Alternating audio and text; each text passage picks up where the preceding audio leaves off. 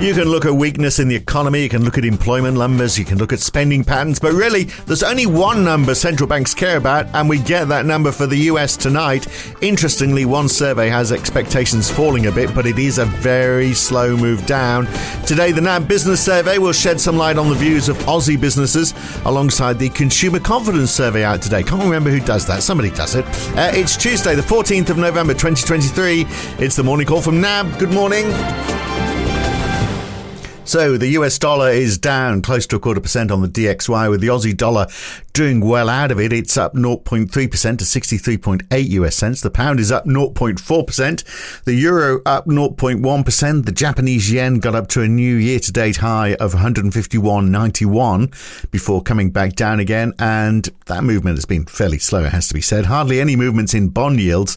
10 uh, year treasuries down just two basis points, flat in Germany, down two for 10 year gilt in the UK. Aussie 10 year yields were up five basis points yesterday to 4.67%, a tiny bit higher, just one point on futures overnight.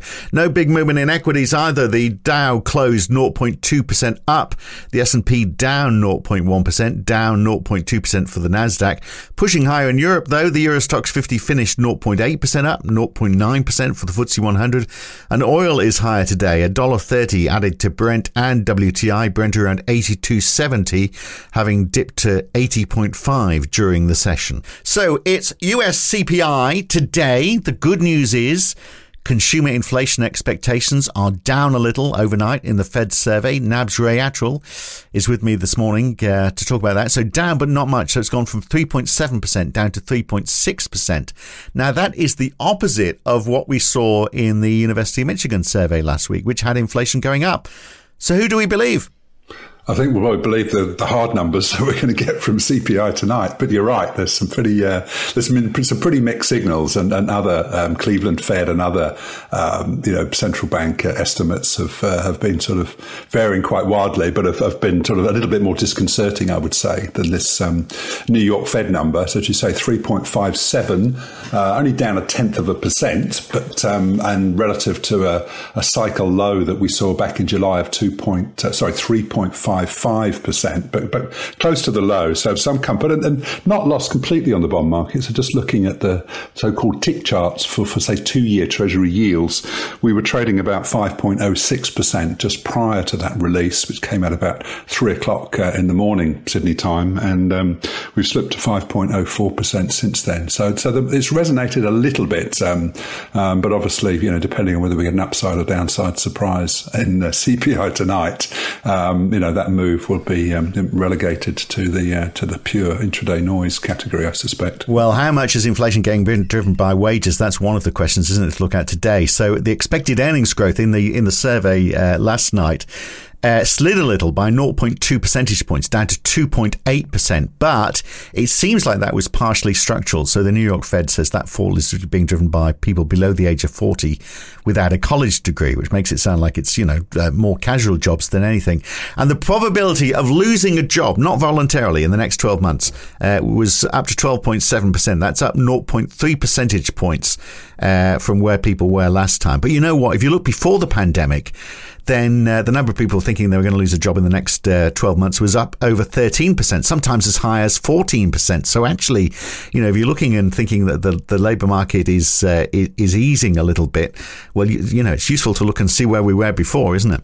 No, absolutely, absolutely, it is. And to the point you say about sort of the, the wages components of it, that's um, you know that will feed into um, what's called the, the, the, so-called super core CPI tonight, which is you know something that uh, Jay Powell talks about, which effectively is services inflation x um, you know, ex housing effectively, um, or ex shelter, uh, as, as they say in the US, because that is seen to be that, that component of CPI that is mostly driven by by wages growth. So, um, so following on from, from what you've just said, um, you know, there'll be particular interest in uh, in that uh, that subcomponent tonight. Yeah, and Michael Barr, Loretta Mester, Austin Goolsbee, uh, they are all talking not long after those CPI numbers. So their interpretation, I should imagine imagine you know that's going to have some influence on, particularly on bond markets, isn't it? As well as the numbers itself, obviously. Yeah, you know, absolutely. And we're getting, you know, we're getting some mixed messages, not mixed messages, but obviously, you know, we had Mary Daly out, at, uh, obviously following on from what Jay Powell said, and really trying to uh,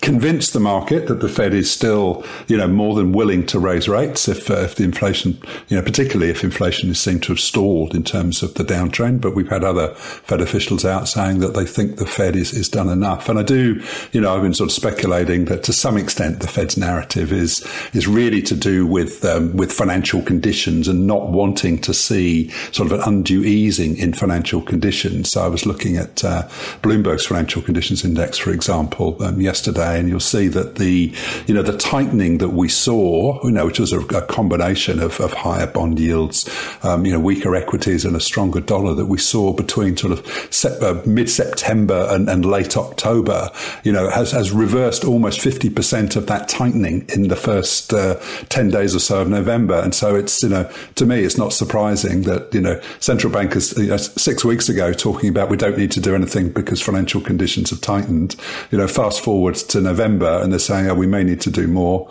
And I think implicit in that is that financial conditions are easing back. So, uh, you know, we're, we're still of the view that the Fed is done um, and that, that the rhetoric coming out of some of the more hawkish members and Jay Powell is is unlikely to translate into an actual hike in rates. Certainly not at the December meeting. But um, obviously, if we get up, a significant upside surprise in CPI tonight, then um, we may be forced to eat a little bit of humble pie. You might, but then what if it comes in uh, a little bit lower than uh, expected, or even just on a par? Does that mean that we will be back to you know where we were sort of a week ago, uh, talking about rate cuts as, as early as the middle of next year? Well, Phil, you know that I love my second decimal places on this podcast, right? It's a, it's an absolute you know, riveting listen, and uh, it, if you think about CPI, there's a very strong um, market consensus for that core ex food and energy number is going to come in at 0.3.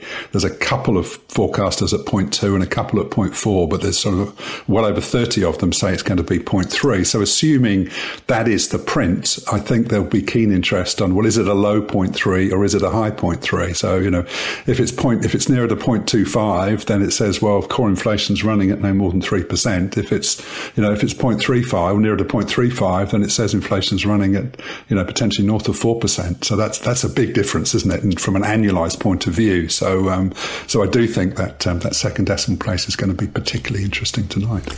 We will be paying attention to the second decimal place. Absolutely no doubt about it. Now, the NAB business survey today, business conditions falling last time, but still well above average, business confidence well below average, and cost pressures easing. So where are we and what's going to be the key takeout today? And of course, we've got the consumer confidence number as well, the Westpac survey, which edged up slightly to 82 last time, but still way below 100. So, uh, you know, we know uh, consumers are pessimistic. And as Sonia Straumann was saying in the, the weekend podcast, you know, all rests on the run up to Christmas, doesn't it, really, to see what consumer behaviour is going to be like? That's that's right. And obviously, no clues here on the NAB business survey. But, you know, the I guess the message has been that sort of ongoing contrast between sort of business conditions, which, as you say, have been, you know, holding above average, albeit slipping a little bit in the last couple of months, and, you know, conditions which have been sort of flatlining, but below average, but, um, um, you know, but business con- um, sort of confidence, sorry, but um, you know, but even business confidence still running well above consumer confidence, and, and we've talked about this before in terms of the you know the potential in, in, uh, influence of, of, you know strong inward migration and what that's doing to sort of aggregate demand in the economy, even if we've got the sort of per capita recession, which uh, would, would help explain why consumer confidence is as is as weak as it is. So uh, anyway, there'll be plenty to digest, I think, across those two surveys this morning. And the Aussie dollar doing well. Obviously, a, a chunk of that is the uh, the fall in the US dollar, but you know it's uh, it's an upsized swing for the Aussie. So is that because of what we've been seeing out of China? So a, a, bit of a surprise in the the strength of the loan numbers. So the economy not doing that badly if people are prepared to take out loans. Yeah, well, overs and unders really. I mean, we had the broad sort of aggregate financing measures slipped back a little bit relative to expectations, but um, the the new loans was a little bit stronger than expected. It does look like most of that lending has actually been you know to fund government uh, debt issuance. So no real real evidence there of a pickup in sort of uh, lending from the consumer side, and we get the retail sales number. I think of the activity numbers that we'll get for China tomorrow. Retail sales will be key, and there is a, a quite significant sort of uptick in annual growth expected. And I think base effects may be playing a part, but in, in, in general, there's nothing in here to excite me as far as the risks of significant upside surprises. So I think the Aussie move, you know, is, is by and large just uh, you know US dollar slippage. The DXY index is off about 0.2, um, isn't it? And Aussie's about up 0.3. It's still you know it's still suffering from the lack of sort of interest rate support following that uh, dovish RBA hike um, that we had last week. So um, whether we can claw our way back above uh, 64 and on to those sort of 65 plus highs um, remains to be seen. But I think we'd have to see some some significant upside surprises from China tomorrow to, to make that a realistic possibility. You know, or maybe just you know a weaker dollar if we do get a downside surprise on CPI. Um, and I think that's the reason that the dollar is a little bit weaker following you know as we've just saying about those New York Fed expectations. Um, you know, then we could see some some perhaps more broader based uh, US dollar slippage um, that'll be on show when we come in tomorrow morning. Uh, we get UK employment numbers later on today, including average earnings. The expectation, of course, for the UK is everything's going to be worse. Uh, so unemployment is expected to fall around 200,000, pushing the unemployment rate up to 4.3%. But average earnings may fall. So uh, that's what's expected. That, you know, would be, I mean, that all of that surely points to nothing else from the Bank of England. Uh, but what else we've got? Uh, Eurozone GDP, the next read on that. We've got the German ZEW survey uh, yeah, big going on today. No, there is actually, and uh, you know we're still looking for signs of you know whether the eurozone economy is basing out. But uh, as I say, that second estimate of GDP expected to be minus 0.1. You know, there's plenty of forecasts out there that Q4 will be negative. Um, obviously, Mario Draghi uh, said as much that uh, the eurozone will be confirmed as in recession.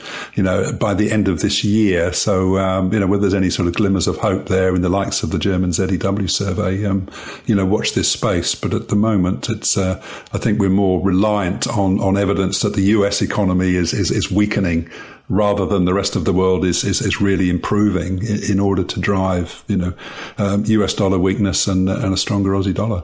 And uh, back in the United States, we get the NFIB, the Small Business Optimism Survey uh, in the US, which has been in the doldrums for a while. So it was interesting last time. Their chief economist said sales growth among small businesses has slowed and the bottom line is being squeezed, which is leaving owners few options beyond raising selling prices for financial release. So actually, if they had a bit more optimism, that may, might mean they didn't need to raise prices. They could absorb prices a bit more, which would lower inflation, which would give them more reason to be optimistic. I mean, there's the circular mm. argument. It's an attitude thing. Who's going to tell them? That's all. That's a little bit too much for me at this time of day. All I tell you is that the consensus is that the overall optimism survey is expected to slip to 90.5 from 90.8. And incidentally, you know, a, two, a few days ahead of the actual survey, we get the hiring intentions index, which is one of the inputs a lot of economists have for their um, you know non-farm payroll survey, and that actually slipped back a little bit, only to uh, 17 from 18. So it uh, overall it does suggest that small businesses are getting a little bit more um, uh, a if you like, as far as their hiring intentions are concerned. Right. Well, it's a late night tonight because I think it's uh, well, it's 11:30, isn't it? I think Sydney and Melbourne time. Uh, the uh, the CPI numbers for the US. So we wait with bated breath to see what it brings. More important this time than perhaps for a long, long time. Good to talk, Ray. Catch you next time. Thanks, Phil. And don't forget to look for that second decimal place. Incidentally, before we go, a new member in the UK cabinet, David Cameron. Remember him? Who former PM, isn't an MP now, but in the UK they can make you a lord in a day and stick you in the cabinet. that is democracy at work. Crazy stuff. That's it for the morning call. I'm Phil Dobbie for now. Back again tomorrow morning. See you then.